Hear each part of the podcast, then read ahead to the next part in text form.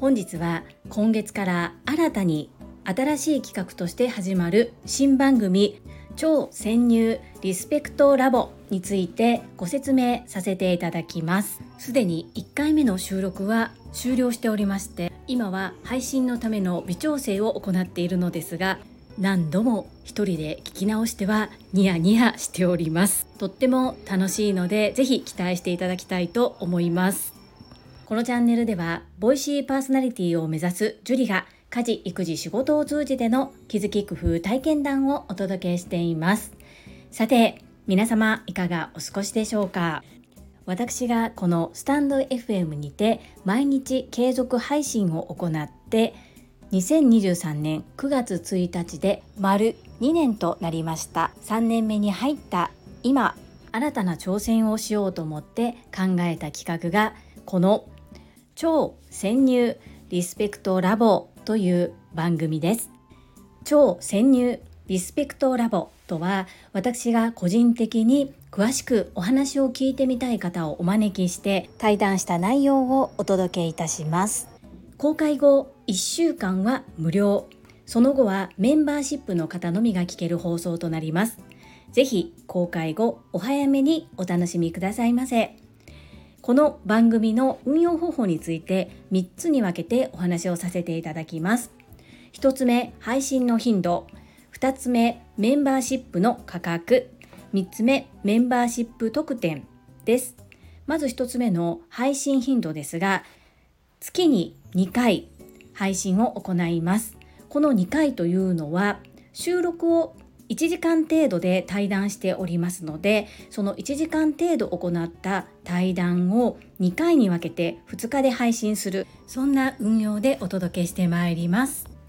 2つ目、メンバーシップ価格です。こちらは月額300円となります。3つ目、メンバーシップ特典です。1、音声でお届けした内容の収録風景がわかる動画がついてきます。音声は前半後半に分けて2日間に分けてお届けしますが、動画の方は実際に始まる少し前の雑談や収録が始まってから終わるまでがノーカットで動画でお楽しみいただけるものです。2、メンバーシップ限定のライブ配信を行います。こちらの頻度はまだ考えていないのですが、最低月に1度はメンバーシップの方と交流をとっていきたい、そんな風に考えております。現状のところは以上となります。まだ始まったばかりで、運用については流動的に修正、変更を行っていく可能性があります。ご了承くださいませ。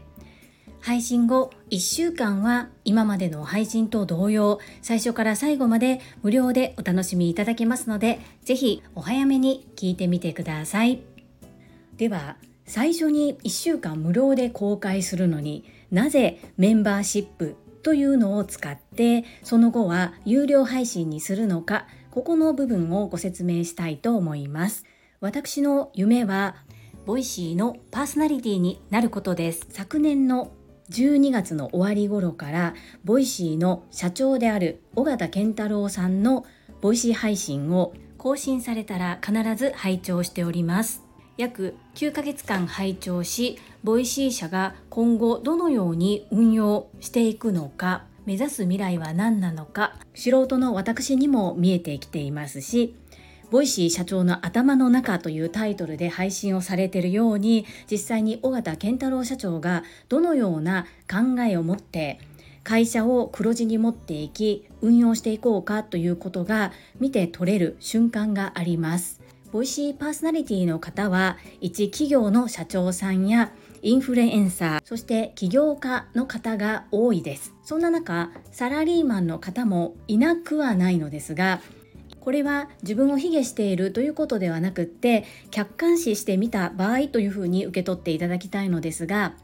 ごくごく普通の働くお母さん、インフルエンサーでもなく、知名度も認知度もない私が、どうやったらボイシーのパーソナリティになれるのかなというふうに考えた時に、尾形健太郎社長の頭の中で構想されている部分、声の世界の未来の希望、こんな世界を作りたいという中に、声でマネタイズをできる人っていうのが一つあります。私が急に何万フォロワーさんもいるインフルエンサーになるなんていうことは、かなり現実離れしていると思います。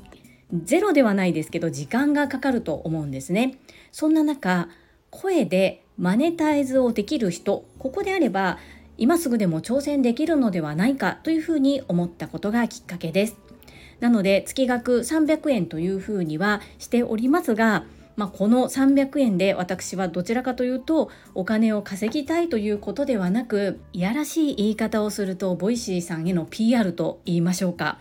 こういうこともやってますよっていうふうに見せることもしていきたいなというふうに考えております。さらにはこれはやってみないと需要があるかどうかもわかりません。ですが、すでに今までやったことないことにチャレンジしたことで、たくさんのことを経験、学ばせていただいております。まずはオファーをするところから始まり、オファーした方に説明、そしてどのような運用でやっていくのか、すべてご了承いただいた上で収録になります。そして収録の後もどのように外に出していくのかっていうやり方、見せ方、編集などなど、ものすごく学び、大きい時間となっています。もしかしたら数回で終わってしまうかもしれません。本当に動いてみなければ何にもわかりません。ですが、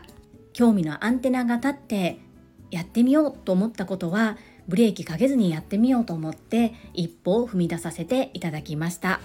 配信の内容については本当に間違いないです。もう私何度も聞き直してニヤニヤしております。とっても楽しいですし、なかなかできない経験をされている方のお話ですので、世界観が広がると思います。ぜひ楽しみにお待ちくださいませ。本日は新たな私の挑戦、新企画、超潜入リスペクトラボについてご説明いたしました。この配信が良かったなと思ってくださった方は、いいねを、継続して聞いてみたいなと思っていただけた方は、チャンネル登録をよろしくお願いいたします。皆様からいただけるメッセージが私にとってとっても宝物です。ものすごく嬉しいですし、とっても励みになっております。心より感謝申し上げます。ありがとうございます。コメントをいただけたり、各種 SNS で拡散いただけると、私とっても喜びます。どうぞよろしくお願い申し上げます。ここからはいただいたメッセージをご紹介いたします。第746回体験、オンラインで出会いリアルでハグしよう、こちらにお寄せいただいたメッセージです。せっかさんからです。おはようございます。素敵なお二人のお写真です。リアルで会えること本当に当たり前ではないですね。私も子育て中でもあり、頻繁には遠出しづらいです。ですので、お会いできるまでのワクワク感をとても楽しんでいます。ジュリさんにもいつかお会いできますように。せっかさん、メッセージありがとうございます。この考え方素敵ですね。子育て中で頻繁には遠出しにくいけれども、お会いするまでのワクワク感をとても楽しんでおられるというね。いけないから私だけいけないわではなくって、せっかく会える、だから楽しもう、素敵なマインドだなと思って読ませていただきました。そうですね、せっかさん、いつかお会いできる日がきっと来ますね。メッセージありがとうございます。続きまして、ゆふこれたかさんからです。今日の放送を聞いて、イズミーナの存在がジュリアーノにとってとっても大きな存在になっていると思ってんな。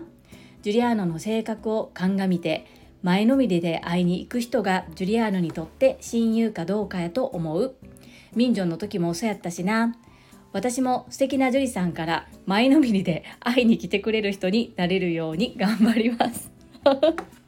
これたかのメッセージありがとうございます。そう、民女はコロナの前に一度会ったきりで、3年以上会えてなかったんですよね。カナダに住んでいて、韓国に戻る、帰省する前にトランジットで日本の羽田空港を経由するということで、羽田空港で数時間滞在時間があるというのを聞きつけて、駆けつけて会いに行ってきました。会いに行って本当に良かったです。次またいつ会えるかわからないので、やっぱり会いに行ってよかったなというふうに思います。親友です。そう、イズミーナとも波長が合いますし、本当にいろいろと助けていただいています。まあこれ高野は会いたい方めちゃめちゃいますよね。ファンの方がたくさんいらっしゃって、とっても羨ましいです。メッセージありがとうございます。はい、いただいたメッセージは以上となります。皆様本日もたくさんのいいねやメッセージをいただきまして本当にありがとうございます。とっても励みになっておりますし、ものすごく嬉しいです。心より感謝申し上げます。本当にありがとうございます。最後に2つお知らせをさせてください。1つ目、タレントのエンタメ忍者みやゆうさんの公式 YouTube チャンネルにて、私の主催するお料理教室ジェリービーンズキッチンのオンラインレッスンの模様が公開されております。動画約10分程度で、授業紹介、自己紹介もご覧いただける内容となっております。概要欄にリンクを貼らせていただきますので、ぜひご覧くださいませ。2つ目、100人チャレンジャー in 宝塚という YouTube チャンネルにて42人目でご紹介をいただきました。こちらは私がなぜパラレルワーカーという働き方をしているのかということがわかる約7分程度の動画となっております。こちらも概要欄にリンクを貼っておりますので、合わせてご覧いただけると嬉しいです。どうぞよろしくお願いいたします。それではまた明日お会いしましょう。素敵な一日をお過ごしください。スマイルクリエイタージュリでした。